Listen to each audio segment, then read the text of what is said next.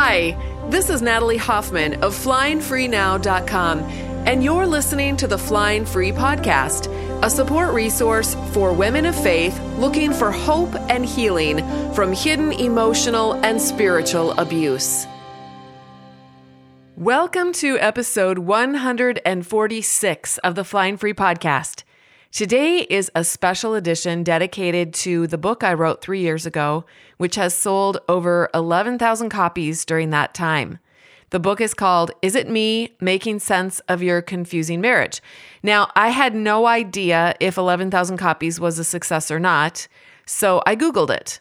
And according to scribemedia.com, the average traditionally published book sells 3,000 copies over its lifetime and it will typically sell between 250 to 300 copies the first year. By the way, Amazon is selling about 300 copies of Is It Me in all the different formats every month right now. So, for a traditional publisher, this is again according to scribemedia.com, for a traditional publisher to think of a nonfiction book as a success, it has to sell 10,000 copies over its lifetime.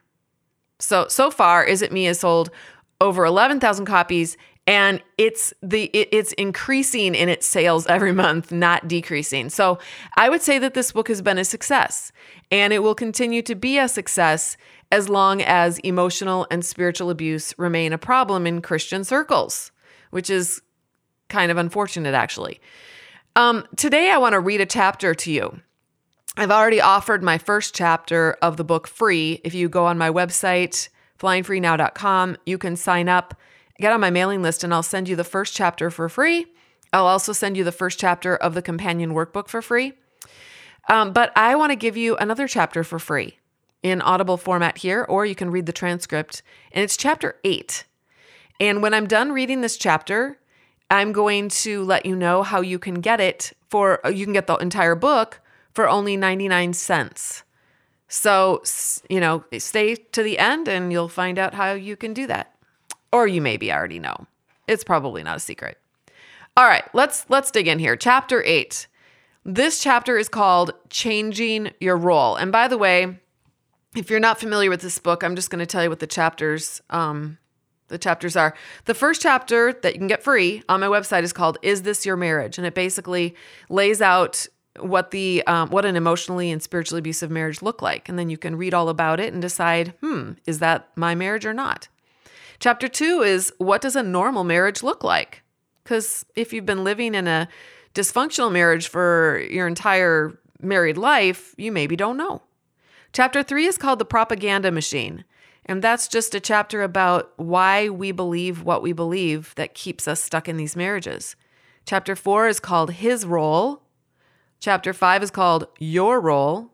Chapter 6 is called The Roles of Others. So these are all the roles different people play in this dysfunctional scenario that we see in churches all over the place. Chapter 6 chapter 7 is called God's role. Chapter 8 is called Changing Your Role. And that's the chapter that I'm going to read to you right now. There's a few more chapters in the book, but I'm just going to read this one. All right.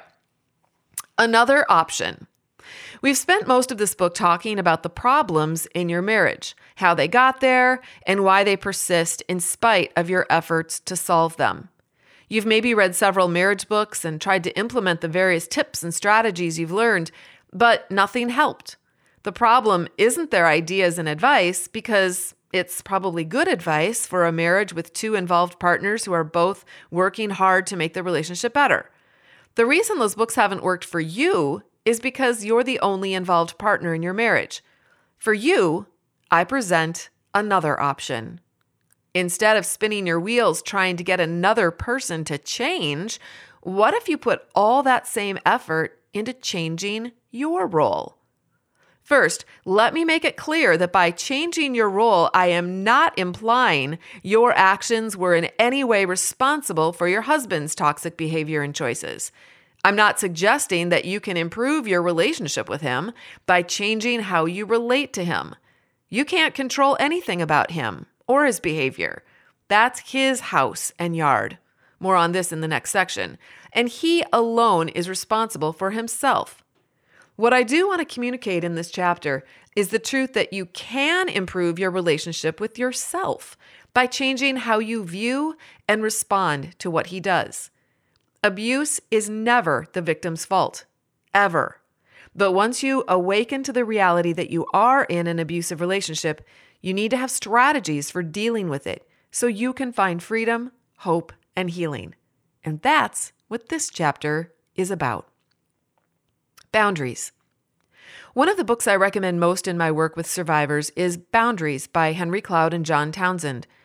Boundaries are the key to an emotionally healthy and satisfying life. People who have healthy boundaries have healthy relationships. They have time to do the things they excel at because they know how to say no to everything that isn't right for them. They have the best chance at leading fulfilling, well balanced lives of peace. The word boundaries may not be in the Bible, but the concept is modeled numerous times, especially by our Savior. Jesus was the most well boundaried person who ever walked planet Earth. He loved and served people, but he did not let people manipulate him from his mission. He didn't chase after people to try to convince them of the truth or tell them what they had to do. He respected their right to choose for themselves. He took responsibility for himself and his work, and he let others decide whether or not they wanted to follow him. When dysfunctional folks gnashed their teeth at Jesus, he let them gnash.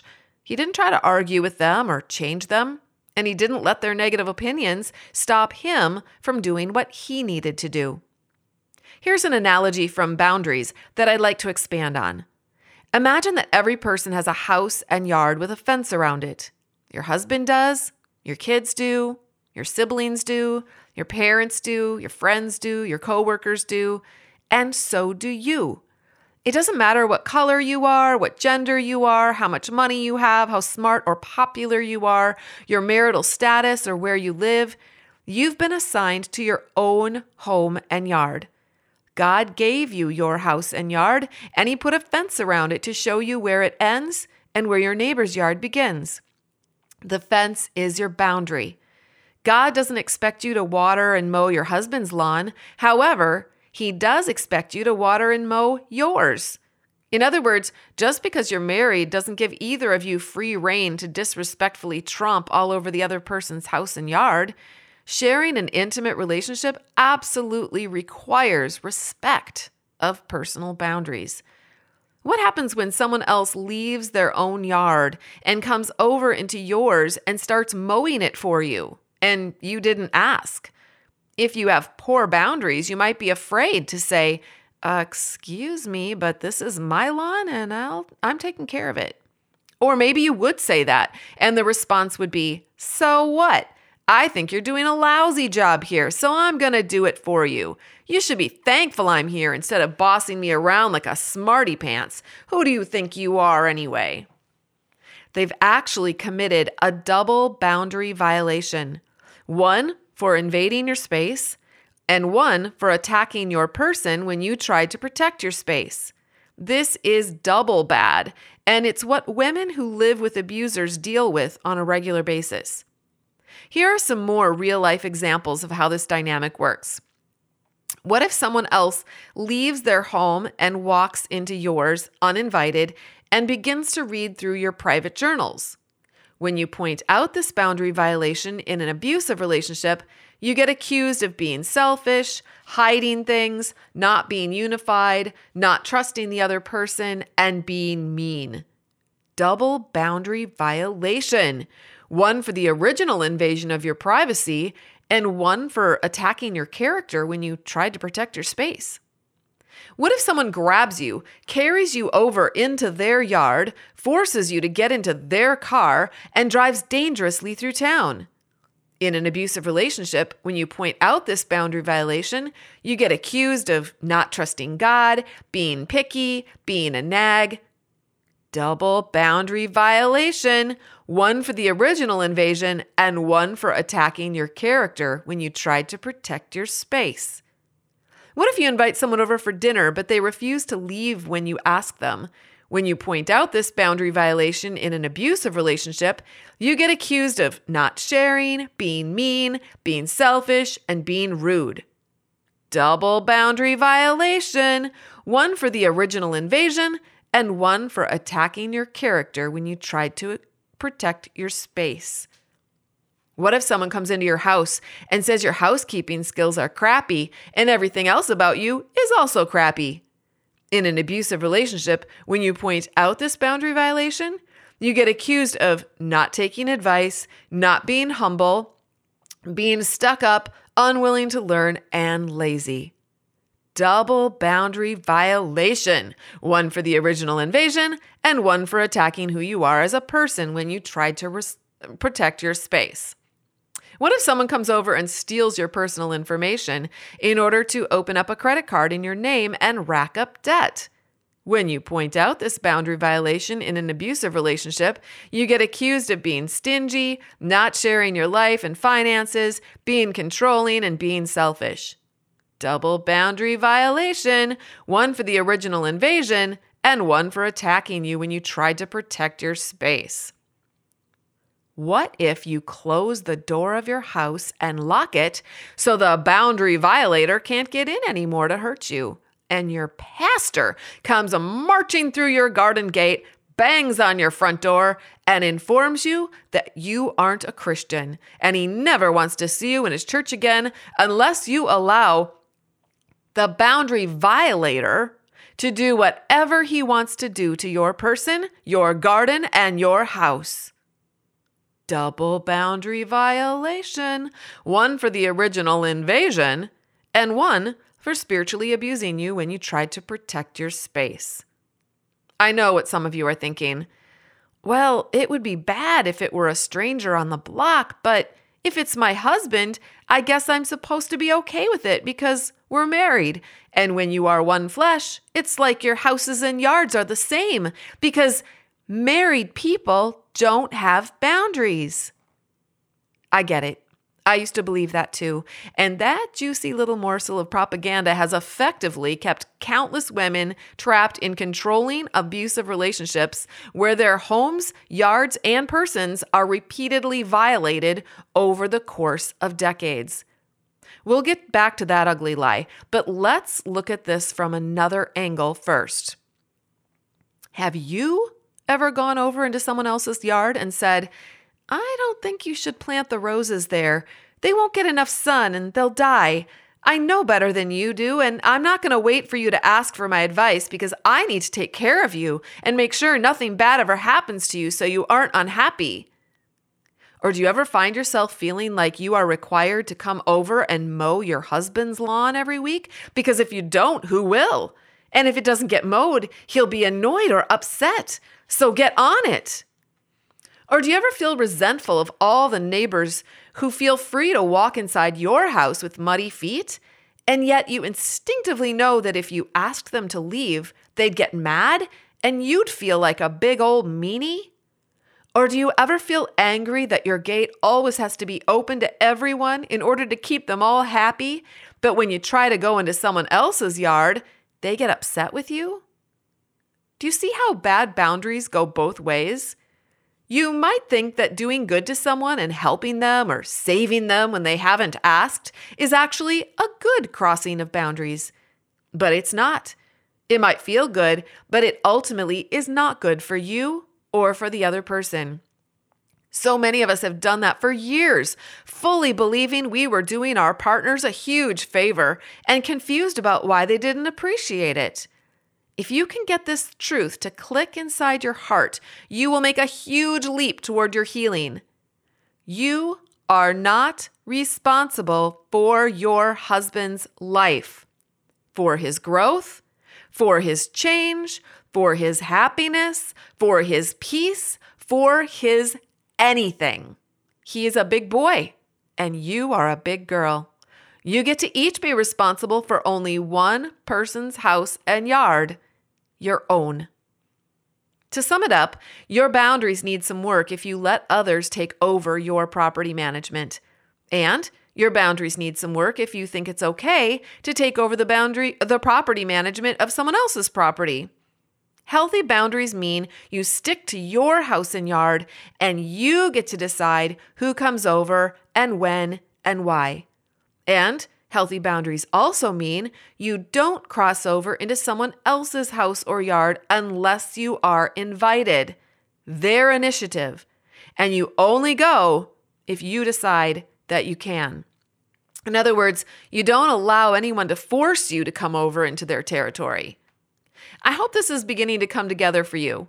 The big hangup for women of faith is that they believe the lie that boundaries are okay in all situations except ones that involve authority.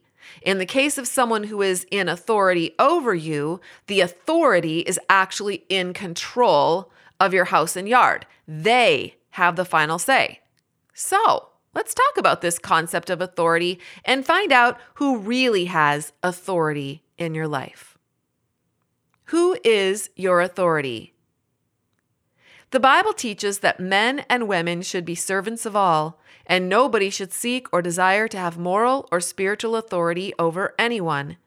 Evangelical men seem infatuated with obtaining the spiritual authority and preventing women from having it.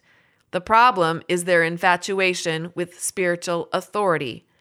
In New Testament scriptures, Jesus Christ is the head, the sole authority over every single believer regarding spiritual life and moral well being. Each believer in Jesus Christ, both male and female, is a priest unto God, i.e., the priesthood of the believer, modeling for the world what it means to walk with God. Christians serve one another, encourage one another, and help one another. But the moment somebody tries to take a position of spiritual authority over another person, he or she has crossed a line in terms of New, Christi- New Testament Christianity. This is a quote from Wade Burleson in his book Fraudulent Authority. One of the most destructive pieces of propaganda used to keep women in a power under position related to men is the idea of authority, and more specifically, that men have authority over women. So, if you want to paint your walls yellow, or get a different haircut, or purchase a new rug, better check with your male authority. If you aren't married, that would be your daddy. If you're married, that would be your husband. And if your daddy is dead and you are unmarried, that would be your male pastor or a male elder. But you are not allowed to make that decision without the permission of a male authority. This takes the responsibility and control of your life, in other words, your home and yard, away from you. Do you see how this is a boundaries issue? But is that really God's design for the human race? Or is that the world's power over way of doing things, all dressed up with a religious veneer that makes it sound reasonable and seem holy? This issue of the authority of men over women negatively affects so many facets of life.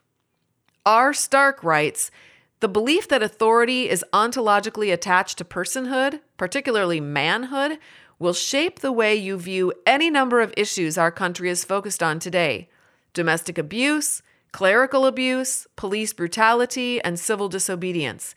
It will shape the way you interpret America's troubling legacy of slavery and segregation, its lingering effects, and the Protestant Church's passive complicity and active participation in it. Taken from the blog thethinkingofthings.com. There was no power over system in the Garden of Eden. Power over was the result of sin. And the New Testament teaches us that eliminating power over in Christian relationships was one of the hallmarks of Jesus' sacrifice on the cross. But for some reason, a few Christian teachers think the world's power over system is good. Probably because they are men and it works for them. They sure wouldn't like it if women thought power over was good, but only when women were the authority figures. In fact, I've heard some complain that women just want equality so they can be in power over men, and that's not fair to the men. Do you see how silly this gets? But God's kingdom is not a power over system for anyone. Mark 10, 42 to 45 says, And Jesus called to them and said to them, You know that those who are considered rulers of the Gentiles lord it over them, and their great ones exercise authority over them. But it shall not be so among you. For whoever would be great among you must be your servant, and whoever would be first among you must be slave of all. For even the Son of Man came not to be served, but to serve, and to give his life as a ransom for many. Now, of course, there is legal authority in our world. For example, even in a church, there are officers listed in every 501c3 nonprofit entity. But is there any situation where human beings are given spiritual authority over other human beings in order to control their lives? No. And keep in mind that legal authority actually exists to serve those under their jurisdiction. Police officers serve their cities. A president serves his or her country. A teacher serves his or her students. That's how it should work when it's functioning in a healthy way. Here's how that might look related to boundaries. Our job as parents in authority over our children is to help them grow up by learning how to care for and manage uh, their own homes and yards. So you've successfully done your job if your children become adults who take responsibility for themselves. If your children are still expecting you or someone else to mow their grass and wash their dishes, then you've got some work to do. And it isn't mowing and washing, it's getting out of their home and yard, out of their business, so they can discover what happens when they don't mow. You might not want them to experience the pain of an ugly yard, but if they don't experience that pain, they'll never be motivated to mow for themselves. So get out of the way. Likewise, the role of any authority is to help those around him or her take responsibility for their own homes and yards. If someone breaks the law, a police officer gives a fine or makes an arrest. This teaches the lawbreaker to tend to his or own house and yard and leave the houses and yards of others alone. God created Adam and Eve as equals. They are both under the authority of God, who teaches us to take care of our own homes and yards. When they sinned against God, God held each one personally responsible for their own sin, not for the sins of the other one. He gave them their own custom made consequence as a result. He didn't punish Adam for Eve's sin and vice versa. In every description of a pastor or elder, and in every example the Bible gives of what a pastor or elder does, the emphasis is on serving and helping where service and help is needed. The emphasis is not on control or power over, ever. So, whenever a male person claims to be an authority over you, check to see how they are exercising their office. If they are using it to serve you, build you up in Christ, and support you in your efforts to steward your own house and yard, then they may be operating in the spirit of Christ. If they're using their office to condemn, judge, control, and break you down, then they are definitely operating in the spirit of the world's power over system. Their stolen authority over you is fraudulent, and you are not under any obligation to surrender your home and yard to them. The idea of church authority is cultural, not biblical. Men and women who follow Jesus Christ have one authority Jesus Christ. They bow to Him alone and answer to Him alone. So, when husbands or spiritual leaders tell you to do something or cover up something that you believe is wrong, you may need to decide who your real authority is. Matthew 28 18 says, And Jesus came and said to them, all authority in heaven and on earth has been given to me. And Acts 5:29 says, "But Peter and the apostles answered, we must obey God rather than men." God's love for you is not dependent on whether or not you obey those who have placed themselves in authority over you. Never forget that as a redeemed child of God, you are always directly under the authority of Jesus Christ. This frees you up to make choices in your life without paralyzing fear because the love of Jesus casts out all fear. Okay, I'm going to actually interrupt my narrator self and just say that when we had originally, when I had originally recorded this episode, I realized, uh, well, I recorded the entire chapter and then I realized this is uh, this is an hour long. It's going to be an hour long episode, and I don't really like my episodes to get that long. So I decided to break it up into two different episodes. So this was kind of part one of chapter eight. And next week, I'm going to give you part two of chapter eight. And if you just can't wait to hear part two of chapter eight, you can go straight over to Amazon.com and get the Kindle version of this book, Is It Me Making Sense of Your Confusing Marriage, for 99 cents today, all the way through Cyber Monday. Actually, we're probably going to extend, we're going to extend it to December 3rd because now we're going to bring part two, make part two for next week. So, so you've got several days here now. You can go and grab the Kindle version for 99 cents and let other people you know who may be interested in this book know that it's on sale. And that's all I have for you for this week. I look forward to um, getting together with you again next week for part two. And until then, fly free.